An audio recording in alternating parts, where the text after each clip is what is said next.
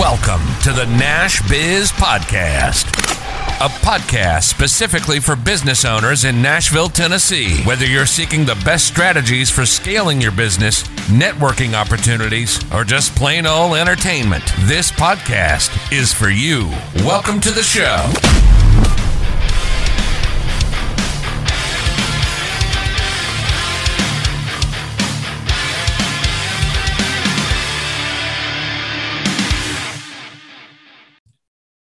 What is up, everybody? My name is Brady Morgan. I am one of the hosts of the Nash Biz Podcast here with my co-host and business partner, John Trusty. And we have a very special guest today, Emily Bruce. Emily is the CEO and founder of Determinism, the developer of the platform PeerKnect.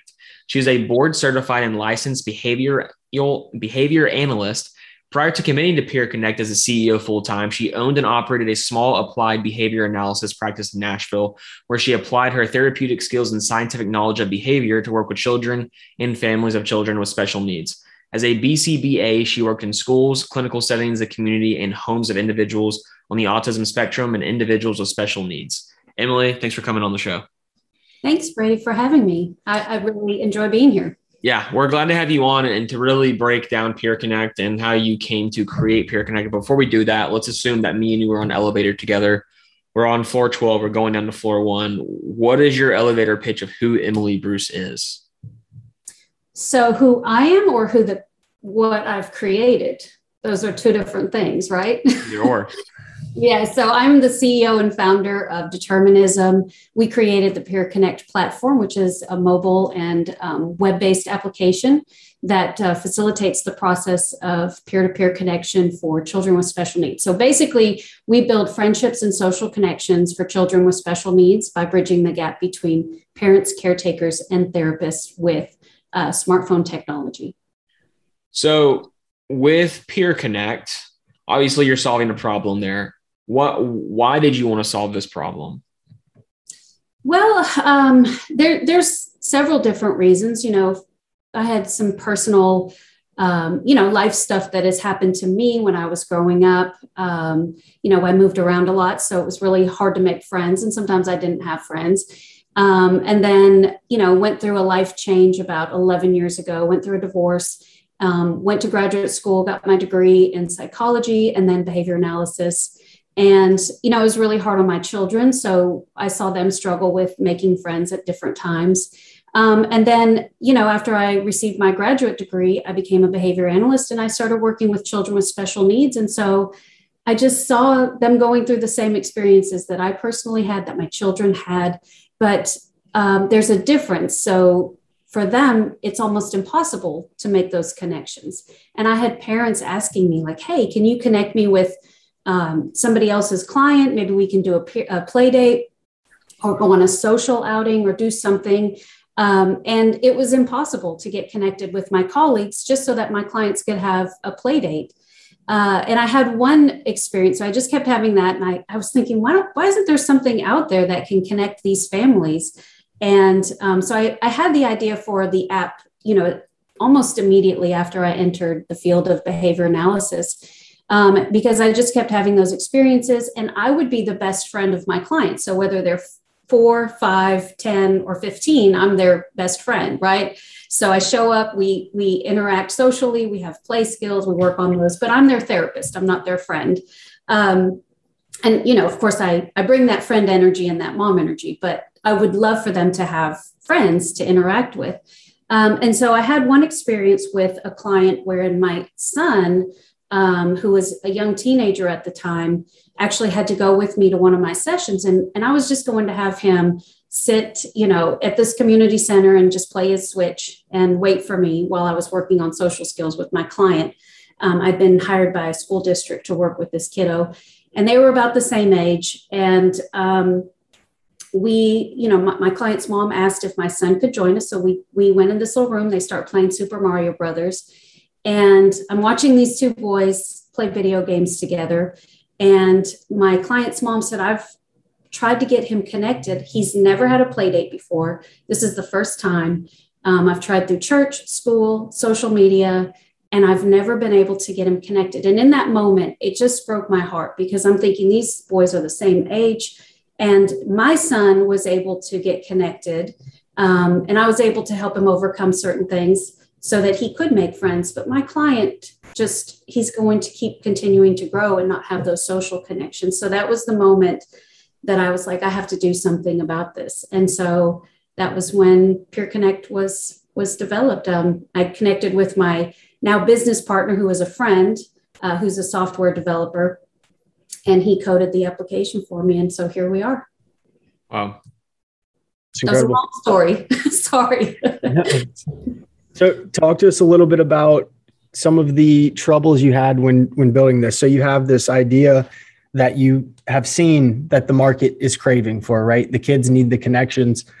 But from there until a finished software or application, that's quite a bit of work. And there had to have been some issues that arise during that. Yeah. So in the beginning, it was just me and my business partner, Aram. And we're both PhD students. So, you know, we're doing that. I'm a mom. This is very time consuming, coding. There were times that we would build something and then abandon that and then rebuild it. In the beginning, it was just connecting a parent with a parent, or a parent with a therapist, or a therapist with a therapist. And that was all we were going to do. And then we started adding features. And then, of course, the pandemic happened. So we had to add virtual play dates. So before COVID, it was just in-person play dates.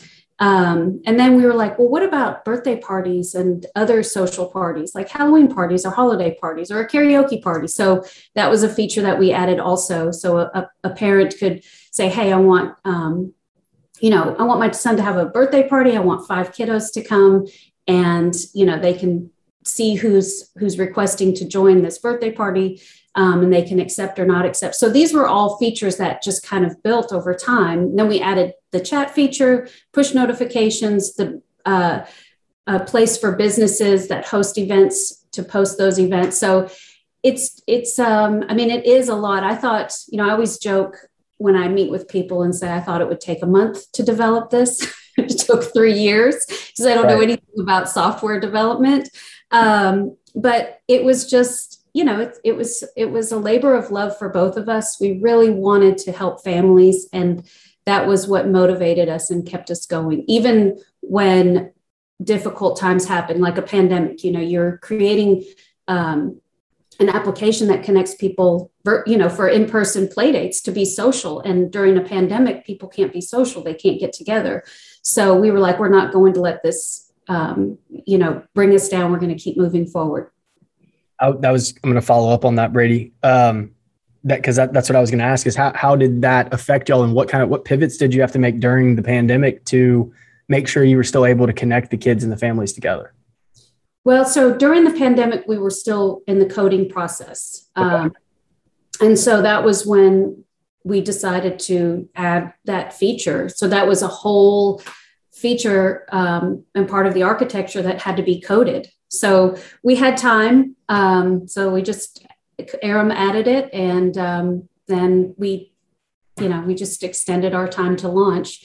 So in the beginning, I was kind of in a hurry. I was like, this is needed, let's do it. But then as time went on, I realized I had to be very patient and just let it happen as it needed to. So in the beginning, we didn't have ID verification, but we added ID verification. So we embedded that into the application. Acuant, which if you've ever deposited a check or have had your ID verified, you know, for whatever reason, it's the same technology. So they verify a user in real time. And then as a mom, I was thinking, I don't really want people that don't know each other to meet at each other's homes. That would just be weird for me. So we embedded Google Assist, which suggests locations near the user, you know, like a jump center or a park or a library, someplace fun for them to post their playdate. So I think it was okay that it naturally evolved. And even with the pandemic, it just allowed us some more time, like took some of that pressure off to get it finished, get it out there. And we just took a little bit more time to do all the quality testing. That's awesome. So you're a behavior analyst by profession, and yes, you have this app, PeerKnect. And I think at the root of everything, it's really connecting people to one another. And here in your bio, you know, you work with children and families of children. Do you specifically work with special needs kids? Is that the primary focus you have? Yes. So I transitioned all my clients out this summer so that I could focus 100% on PeerKnect. But yes, previously I was working with children, mainly children on the autism spectrum. Gotcha. But behavior analysis can be used for behavior change with so many different diagnoses. Or there's organizational behavior management, which is what's used for businesses who want to improve just their organizational behavior with employees. Right. And so behavior analysis can be applied in so many different ways. So when you're working with these kids on the autism spectrum or with special needs, and they do get connected to somebody else, how does that change their behavior?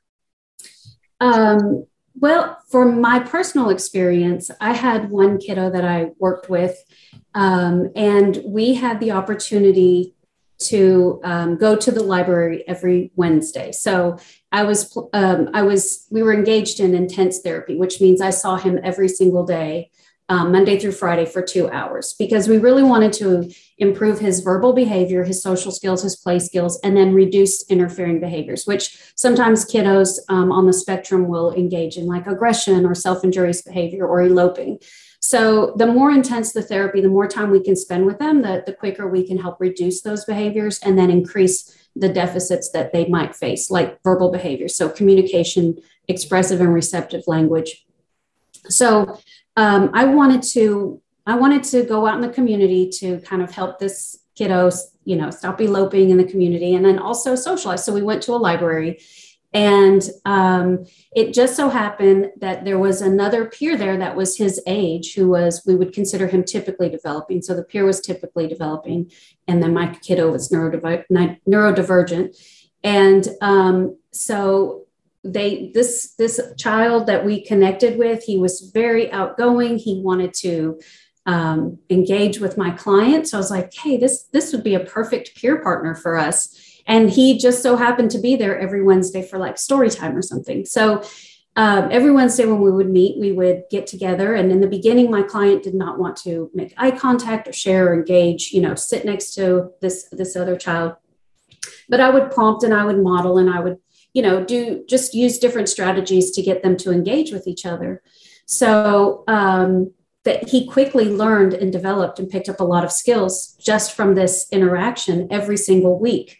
So I guess about 2 months into us meeting with this friend, visiting the library every Wednesday. So that's about, 8 sessions. We show up one day and our friend wasn't there, but there were other children in the library. And so I'm standing there next to my client. My client's grandmother was there and we're looking around and we couldn't find our friend. And my client decided to walk up independently to these other children that were there. And he said, hi, what's your name? And I was just like, this is the greatest moment ever. Because it was independent. He was engaging in, social expression by himself. And it was just wonderful. And so I was like, let's go get some ice cream. Let's go celebrate. This is awesome. So that was just a wonderful, successful moment that we had because we were able to engage in that peer-to-peer interaction. So you're building confidence essentially at the end of the day. Are you making them confident in being around other people and being independent and doing their own thing? Is that the goal pretty much at the end of the day as a behavior analyst? Yeah, pretty much. So a lot of times when we're working with our clients, we call it contriving the environment or a situation in order them to develop a skill. So it's kind of like learning how to play an instrument. When you first sit down at the piano, you're not going to know what to do, but the more that you practice that skill, the more confident you will become and the more fluent you are in engaging in that behavior. And so it's the same thing. We're providing them that support. We always say that success leads to more success. So when we're teaching them to communicate and express themselves and also, so when I say expressive and receptive language, I'm expressing myself and you're receiving it. And then your brain is processing that information and then you understand what I'm saying. So a lot of times children on the spectrum, they have those deficits and delays there where they can't express themselves and even they can't receive the information. So sometimes people will say, oh, well, they're nonverbal. but they can understand me. Well, what makes you think that they can understand you? Why, you know, it's frustrating as a behavior analyst that people sometimes make those assumptions. Mm-hmm. Maybe they can't receive the information. And so the more that we work on those skills and targeting those deficits and improving the communication skills, the play skills, the social skills, then yes, the more confident they do become to engage in that independent behavior on their own. So that's what we're doing. And that's what PeerKnect does. It's about making friends. Yes, we would love for all of our clients and our kiddos to make friends, forever friends, right? But it's also providing the opportunity to know what it looks like when you're at a play date or at a birthday party or at a movie, so that you know how to behave and you learn how to engage in those situations and experiences. I love that. I love that. Thank you. So aside from connecting or when connecting all of these kids and stuff, I assume the biggest issues or the biggest concern was security, probably, for the children to being connected to the correct person. So is that where the IDing came into play, and that's why it was so important? Yeah. And that's another reason it took so long to develop. So as a therapist, the first thing that popped in my mind was HIPAA compliance. And as a mom, I don't want nefarious characters around my children, and I don't want them around my clients, right? So those two were like the biggest concerns of mine. So we don't have any identifying information that we are collecting that, you know, like insurance information that would link back to somebody being able to identify, because that's what we're worried about with HIPAA. We're worried about identifying information, right? And then connecting it with their insurance and everything else. So we have parents or therapists use like an identifier. So initials, or for a therapist, they would use whatever their identifier is. For me, I always use numbers. So client 103, male, ASD diagnosis. This is their birthday, but that information is translated into their age. And then we have their skills deficits, likes and dislikes in their profile. And then even as the subscriber, so if I'm the subscriber, it would say Emily B, BCBA. It doesn't even have my last name. All of the identifying information for the adult who subscribes. So if it's a business, they have to go through ID verification also. And then if it's a single user, they go through that. That's all stored on the Acuant platform. It's not even on our database. And then, of course, all payment for the application, that's stored on either Stripe, where the businesses go through to subscribe, they go through our web platform. And so they pay through Stripe. And then families, single users would go through the App Store and the Google Store. So we don't even have the credit card information. And we wanted to keep it that way. And then, of course, there's encryption from smartphone to database and back. So we really tried to think of everything that we could and do our due diligence just to protect our users and, of course, us. But, you know, this is a vulnerable population. And so we wanted to really protect everybody, and not just the families, but also the therapists that are providing services. Yeah. So we had to really think about that. That's great. So as a behavior analyst working with special needs kids, the way I think about it is, you know, in our audience right now, there might be someone who either has a special needs kid or knows someone with a special needs kid. Maybe they don't want to use a therapist or an analyst or anything like that.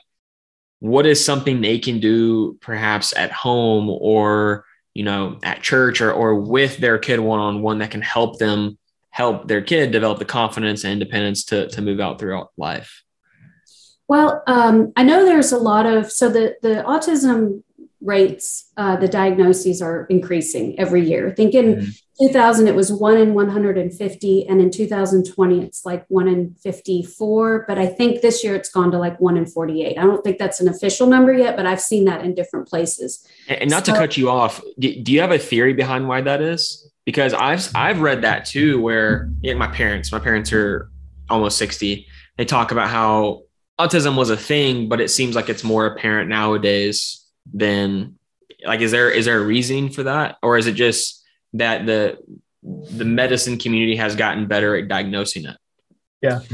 I definitely think that there's better criteria to diagnose, of course. And I know And I'm not a geneticist, I'm a behavior analyst. So I might not say all the, exact information, but I believe there are 13 genetic markers that might predispose you for a developmental delay or autism diagnosis. So typically it's like an environmental trigger. So that could be something you're exposed to that triggers those genes to turn on. So it could be trauma, or it could be something else in your environment.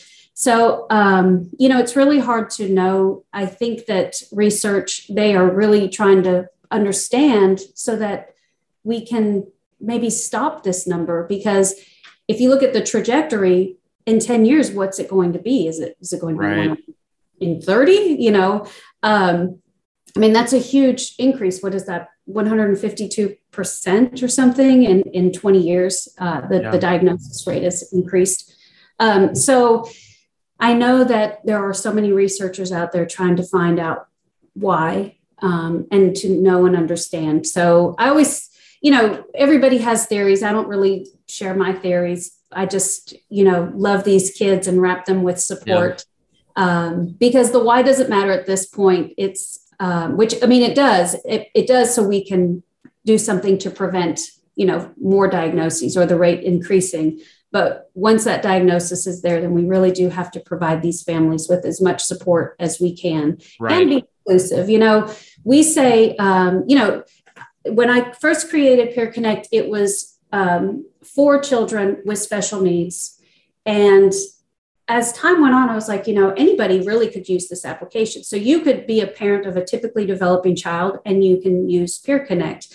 And we wanted to model what that looks like. So as the special needs community, we are being inclusive to all families and all children, and we're modeling that inclusivity. So, we just have to really, we have to be welcoming. We have to be compassionate. We have to be understanding. People go through things. You never know what they're going through on a given day. So we're so judgy. We're so, cancel conscious. We want to do all of those things. And we just really need to get over that. I don't know. That's a hard question to answer, the reason for autism, but it's here. We definitely have to support the families. So back to the original question before I cut you off. Sorry for that. What parents can do one-on-one with their kids to help improve that confidence level? Well, speaking just from me and what I have experienced with my own children and with my clients, I love to spend time, playtime is wonderful, just interacting with them, understanding and recognizing when you might be pushing them just a little bit too much, because you don't want to become aversive, right? When I was training to be a behavior analyst, another behavior analyst told me, he said, you're the reinforcer. So we use reinforcement a lot during our sessions. And some people call them rewards or awards, but that's not what it is. We're reinforcing, we're trying to improve skills and increase skills. So you have to show up and you have to be the one that they want to spend time with. You don't want to be an aversive person. So just work on that. Just as a human being, you want to support and encourage, pick up on their cues. What do they want? What do they want to interact with? Even parents of typically developing children, spend time with your kid, play on the floor, read them a book, interact with them, have conversations. I always had conversations with my kids, even when they were 4 and 7, and now they're teenagers, older teenagers. And I love to just hear what they have to say. And so I would just say that interaction is super important. Love it. No, I think that's key too. Like I think I mentioned before we got on this interview, but in our previous call, but I have a baby who's almost 9 months old, and Trusty has a baby who's almost 10 months old. So even though, they're babies and they don't really know what we're saying, my wife, and I'm sure his wife too, are like, hey, talk to them, read to them, play with them, because it's picking up on those social cues and I guess teaching them to a degree of how to play back and how to interact back. So it seems like, with what you do with behavior analysis, the same thing of teaching them how to play, teaching them how to interact, teaching them how to be independent and kind of go their own route. Yeah, we learn through imitation, right? Mm-hmm. So you want to model really what you want your child to imitate. So it's so important. And they're always watching us. So we really have to be careful how we behave. But yeah, definitely, you know, that interaction is super important, and what you're modeling and interacting with a baby is super important. So I would definitely say, you know, we call it echoic responding in behavior analysis, where, you know, they coo or they say something and then you say it back to them, and then they learn the same responding, because you want them to start learning words. So you might say dad or mom, and you want them to engage in that echoic responding, and they're going to start learning because they're imitating what you're doing. Right. Yeah. Yeah. It's funny because my father-in-law has a cough that they don't know why he has it, but he has a cough, and he's had it for a long time now. And every time Callum, which is my son's name, he comes back from grandma and grandpa's, he does a joking cough, and he's imitating his grandfather. And it is the funniest thing to me that he's like doing these fake, and he's just like, thinks it's funny that he's doing it. And it's very cute. It's very funny. But anyways, with the whole shift to this virtual world. So, you know, we're on a Zoom call right now. A lot of in-person meeting has changed to more of the virtual, and there's a lot of kids playing video games and spending a lot more time virtual than in person. What kind of effect is that having on the mental stability of some of these kids?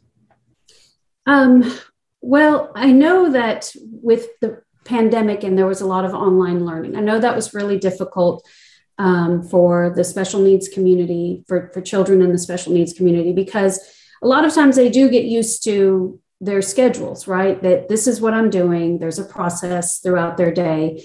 And so I know a lot of families, and I can't speak for all families, but I know some of the families that I worked with, they really struggled with that. And so, you know, children with special needs, they experience higher rates of isolation, anxiety, depression, quality of life sometimes can be lower for their families. And so, you know, that's definitely something to take into consideration when we're making decisions like virtual learning and virtual engagement and not going out and socializing with the community. It's important. And I think COVID really did teach us what it's like to be isolated. And a lot of the families experienced that for years, many, many years, maybe even a lifetime. And so we kind of know what they experienced for the past year and a half, right? But life kind of goes back to normal for us, but for them, it doesn't necessarily go back to normal. So that's why it's so important for us to have those inclusive environments and promote inclusion in the community and help them find ways to get connected. A lot of times, like moms, you know, I'm not going to say they're the only caretakers, because I know dads who are awesome caretakers of children with special needs. I know some amazing dads. And, but like, if they don't get to, if you're a parent and you don't get to socialize with another adult because you are so engaged in that care for your child, and a lot of parents of children with special needs, they are going to so many different therapy appointments. And then, of course, the siblings will also, you know, they experience some issues as well. If they are typically developing and they have a special needs sibling, they're not getting as much attention, and they might not be able to go out and engage and make friends as well. So I think it's just important to keep those things in mind, and social connection in person it's important. You know, I think we all experienced that, and we felt it. We were so lonely. We wanted to go to a restaurant so bad, right? And just sit there and have somebody serve us, or just go see a friend and just sit out and have a drink somewhere. Right. And we're able to do that now, but like I said, a lot of times these families, they don't get to do that. So even if they connect, a mom connects with another mom, or mom connects with a therapist for a play date, and they can actually just sit there and talk, you know, and say, hey, this is my experience. What's your experience? Even if they have that 30 minutes while their children are engaged in play, or they're prompting their children to and teaching them and modeling for them, I think that could be super healthy for them and helpful.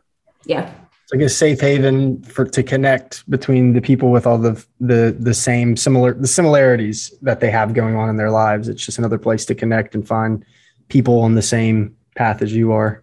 Yes, absolutely. And then you can, we have filters. So we included filters. So a 5-year-old isn't going to be connecting with a 15-year-old, right? So you can see the profile. And so if a parent of a child with a 5-year-old requests to join another parent of a child with a 5-year-old, they can accept it if they feel like it's a good fit.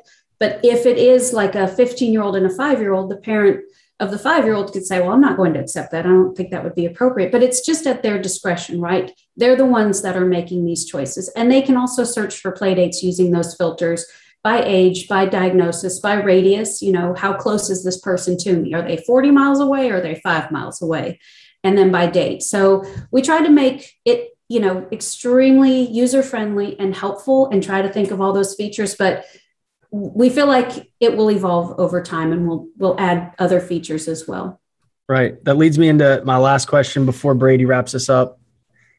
What's next for you and PeerKnect? What are the next goals and objectives you're trying to reach?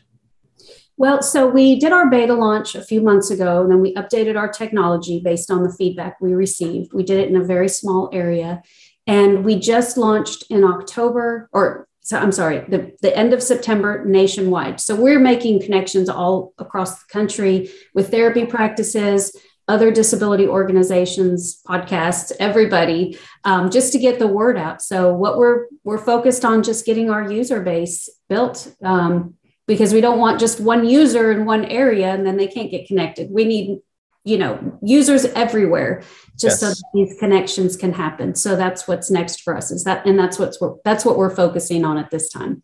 That's awesome. Love it. So Emily, as we wrap up, you're obviously involved in a lot.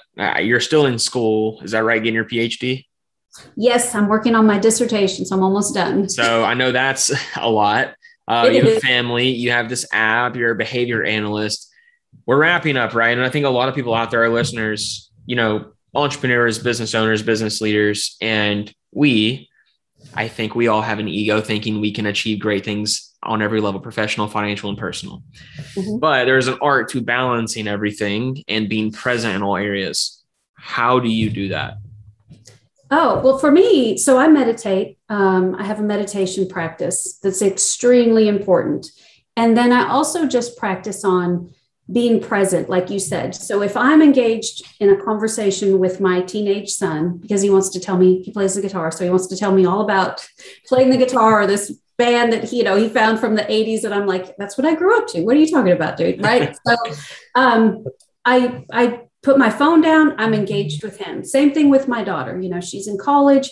If she wants to talk to me, if she wants to call me, then I'm engaged with her. When it's time for working on my dissertation or doing research, then it's time for that. And I just let my family know, hey, I'm going to be working on this for an hour or 2 hours, or I do it when nobody's home. And the same thing with PeerKnect. I designate time. Now, sometimes, like we had a tech issue the other day, and that just consumes all of your time until you resolve it, right? But then for me, I make lists and I check everything off my list. I make sure that I get it done. I try to stay organized. So I just try to be balanced with my schedule, be consistent with it, set my goals, and really just I try not to be distracted when something does need my time. But if I feel like I'm getting distracted, then I will just, you know, take a mental break for a minute. Mm-hmm. And whether that's going outside with my dog for a minute, going for a walk, going to the gym, you know, watching a 5-minute YouTube video, just something to reset my mind if I feel like I'm getting overwhelmed. But yeah, we can do, I think sometimes it's part of your conditioning. And so, you know, part of my life conditioning prepared me for being able to do a lot of these things. And sometimes I do get overwhelmed, but I definitely try to deal with it and, you know, just calm myself down. Yeah, absolutely. You know, it's crazy because as I was growing up, you always used to think, or I always used to think that multitasking was awesome. You know, multitasking, you get more done. But as I've transitioned into, you know, not only running a business and running a podcast, but I'm also a dad and I'm a husband. And like, I have my own hobbies as well that I like to do like by myself. And you have to be present because if you're not and you're multitasking, you're not really doing anything right. There's a saying that says, don't half-ass two things, full-ass one thing.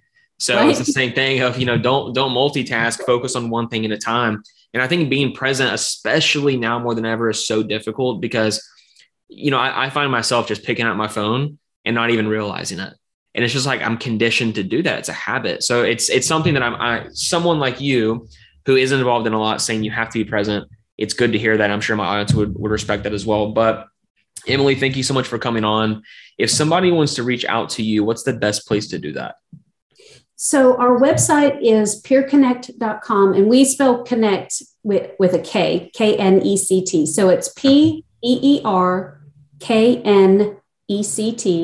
And so we are on Instagram. You can find me on LinkedIn, Emily Bruce, BCBA. And then, we have if they just wanted to reach out to us, they can do it through our website. We have a way for people to connect with us through our website. We also have our info at peerknect.com. They can email us there as well. So we have multiple ways for people to get connected with us if they want to. Awesome. Guys, you heard Emily. If you want to get connected, reach out to her or her team. And Emily, thanks so much for coming on. Thanks, guys. I appreciate it. Yep. Thank you for listening to this episode of the Nash Biz Podcast. We post new episodes every single week, and we'd greatly appreciate if you would subscribe and leave us a review on Apple Podcasts. We'll catch you next time.